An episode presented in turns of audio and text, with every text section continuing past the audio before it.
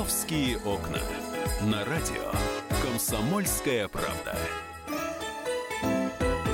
Здравствуйте. Ну что же, мы продолжаем программу «Московские окна», и у нас в студии сегодня гость. По-прежнему со мной Александр Газак, коллега из московского отдела.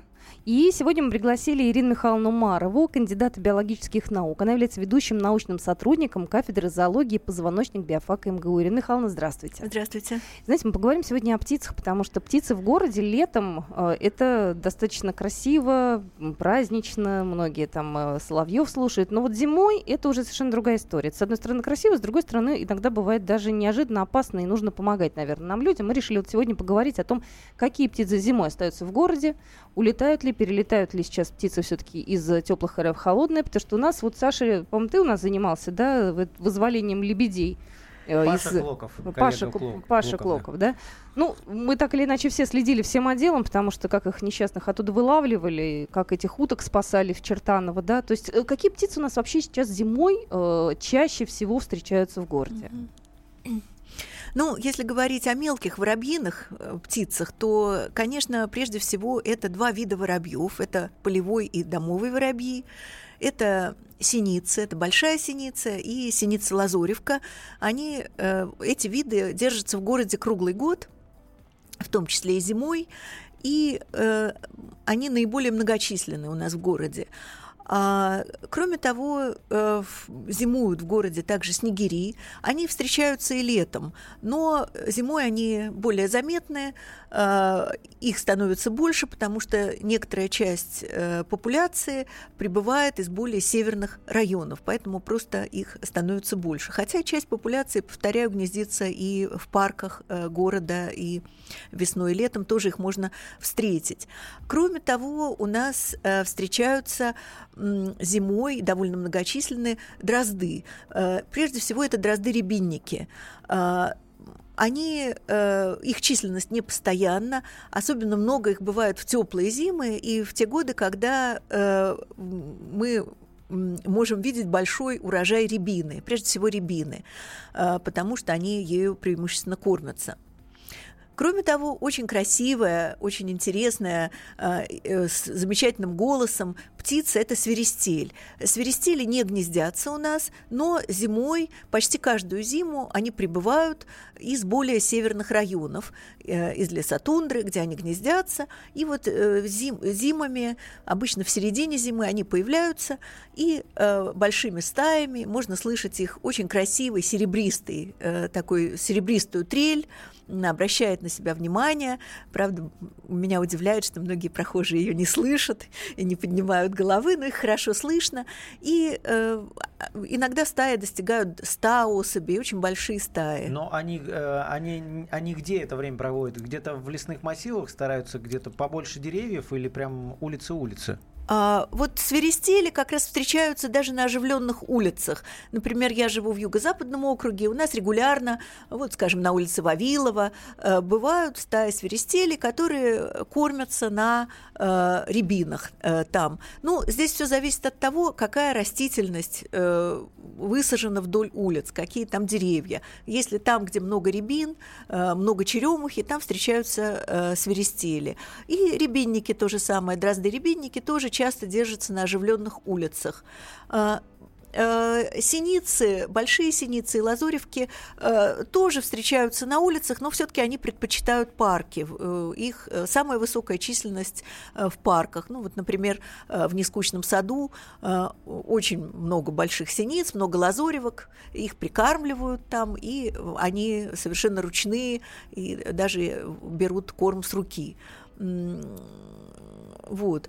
Ну, э, из э, очень интересных, э, интересный вид птиц, который у нас зимует иногда, и особенно в эту зиму э, часто они встречаются, это зарянка.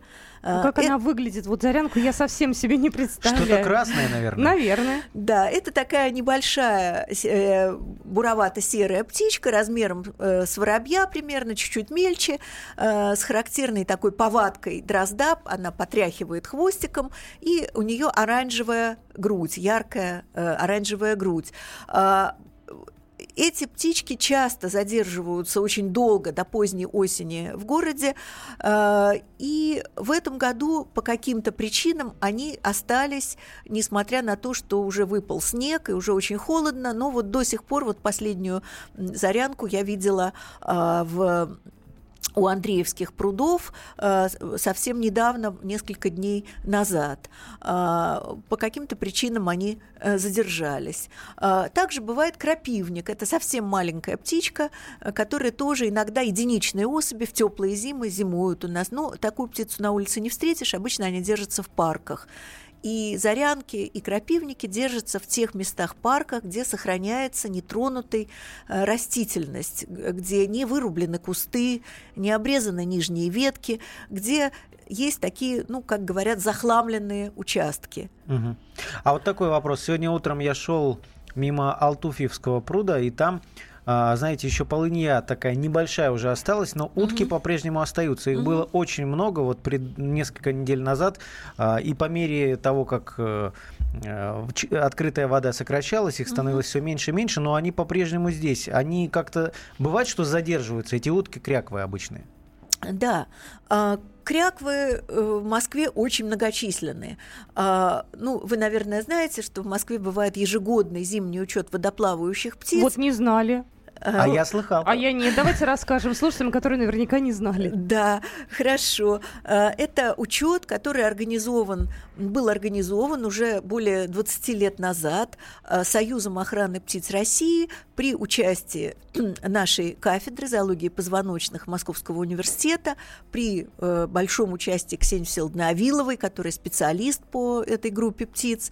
И э, этот учет заключается в том, что э, каждый год, последнее воскресенье января, волонтеры и профессионалы-орнитологи выходят в одно и то же время, около 8 часов утра, на учет уток.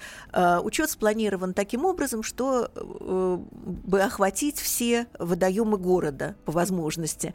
Э, незамерзающие участки Москва-реки, притоков, Яузы, ну и также большие пруды, где есть вероятность встретить водоплавающих птиц.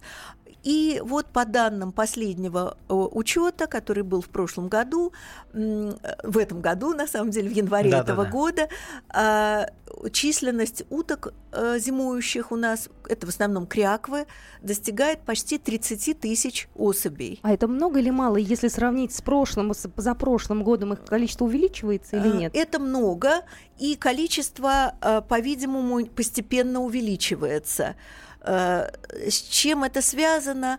По-видимому, связано с тем, что благоприятные условия для жизни у них складываются зимой, ну, скажем, по сравнению с 90-ми годами, когда люди сами, многие... Не прочь были э, закусить. Э, да, в общем-то, не были в достатке, то сейчас их активно, уток активно прикармливают, и они держатся на тех местах, где их подкармливают. Сейчас популяция благополучна. А скажите, пожалуйста, вот есть такая еще прекрасная утка, огарь называется, такая красивая, яркая, uh-huh. ее все замечают, причем она в центре встречается, uh-huh. я даже на чистых прудах uh-huh. видел, причем с выводком а, птенцов. Скажите, а, вот их популяция увеличивается, и вот насколько правдива та байка, что это вообще потомки птиц э, московского зоопарка? А, ну, это байка правдивая. Действительно, огари Угорь э, это такая, э, относится к земляным уткам, так называемым, э, которые имеют очень широкий ареал, они живут по всей нашей стране, по лесостепной зоне, по югу лесостепной зоны. Но действительно, те огори, которые встречаются в Москве, происходят от популяции, которая жила в зоопарке, и э, это были птицы, с необрезанными крыльями, которые просто расселились по городу. Э, благоприятным фактором для расселения служит то, что эти земляные утки гнездятся в дуплах или в нишах. Поэтому в Москве они выбирают для гнездования зачастую чердаки очень даже высоких зданий. Там устраивают гнезда, э, и затем птенцы просто планируют, ну, выпадают э, вниз и там, э, соответственно, потом их родители ведут к водоемам. Это но, правда. Но это уже ближе к весне. Мы вернемся в наш разговор буквально угу. через пару минут. И я для вас, кстати, еще призы разыграю э, хорошие. Так что не пропустите. Московские окна.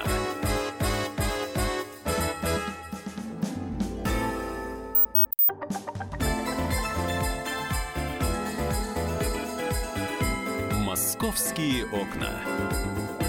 На радио. Комсомольская правда.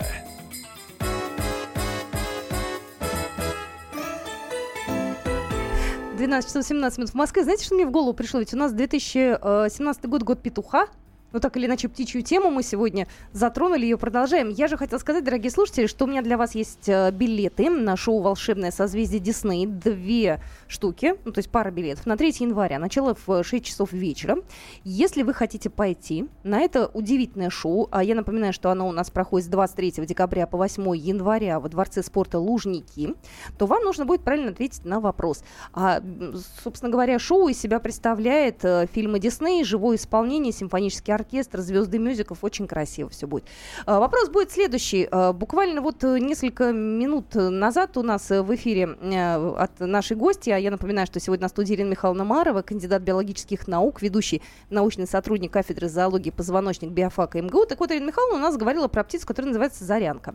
И вот э, мы сидели, значит, кивали головой с Сашей, да-да-да, для меня, зарянка, мы же ее никогда не видели. Вот, но мы про нее слышали. У нее есть очень известное народное название. Вот кто первый пришлет это название, название, тот и получит два билета. Очень простой вопрос. Люди старшего поколения, кому за 30. Даже песни слагали. Песни про, слагали, про да. Она очень известна. Напевать не буду, вы сразу... Дог... Но вот уже пришел верный вариант. 8 9 6 7 200 ровно 9702. Это номер нашего WhatsApp. Эм, вот. Ну, в общем, э, есть у нас уже победитель. Его номер заканчивается 9604. Я даже не успел ничего сказать. Я вас поздравляю. Билеты ваши.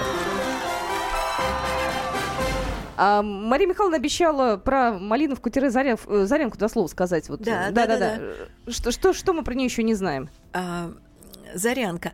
А, почему называют Зарянку, часто называют в народе, называют Малиновкой? Дело в том, что Зарянка а, птичка довольно а, скрытная, хотя она часто попадается на глаза, и эти птички любят держаться в густых зарослях кустарников. В частности, они очень любят держаться в зарослях малины. Малины, крапивы, ну, как многие другие дроздовые. Под прикрытием, так сказать. Под прикрытием полога леса, да, они вообще не держатся в нижнем ярусе леса, и там себя очень хорошо чувствуют, поэтому вот э, за городом, на даче их часто можно видеть в малине и поздно осенью, э, поэтому вот, наверное, это название. А, а, а вот скажите, появилось. просто песни-то иногда лгут, а на самом деле э, голосок-то у нее в порядке?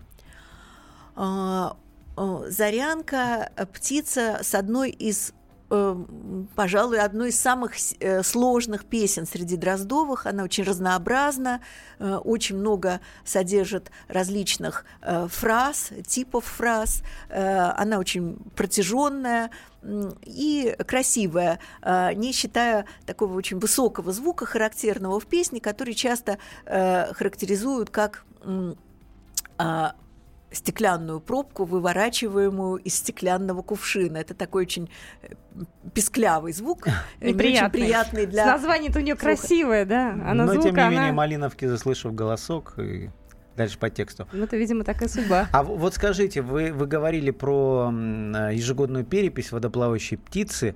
А, в Москве. Получается, это чисто зимняя история, потому что часть птиц, наверное, все-таки улетает, и мы а, в этих исследованиях получаем только а, количество тех, кто остается, да? А, э, вот до какой степени мы э, фиксируем ту оседлую популяцию, которая живет в городе, э, трудно сказать. Но я думаю, что все-таки большинство птиц это местные птицы, э, которые затем э, гнездятся. Но с гнездованием тут более сложно, потому что для гнездования водоплавающим птицам, ну, в частности, кряквам, которые составляют большинство в этой популяции водоплавающих, нужны укромные места вдоль водоемов. И, к сожалению, сейчас наши водоемы во многих местах среди, в связи с реорганизацией парков и э, прудов различных э, э, бетонируются э, стенки, и тогда э, и просто полностью выкашивается растительность вокруг, и тогда э, им негде, жить. им негде гнездиться. Э, и птенцы не могут, даже если есть участки э, зарослей, скажем, рогоза в самом водоеме, птенцы по отвесным вертикальным забетонированным стенкам не могут выбраться наружу.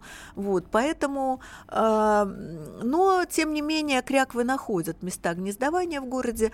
Вот, в основном это, опять же, заброшенные, малопосещаемые участки парков вокруг могут быть люди, но какой-то маленький участок должен быть нетронутым, где э, сохраняются просто высокие заросли растительности. Это самое главное. Ирина Михайловна, знаете, я хочу сейчас от кряков перейти на какое-то время к, э, может быть, более привычным нам птицам, да, э, вороны, голуби, uh-huh. вот эти вот все. Вы говорили вне эфира, что сейчас сократилась популяция ворон. Uh-huh. Вот почему?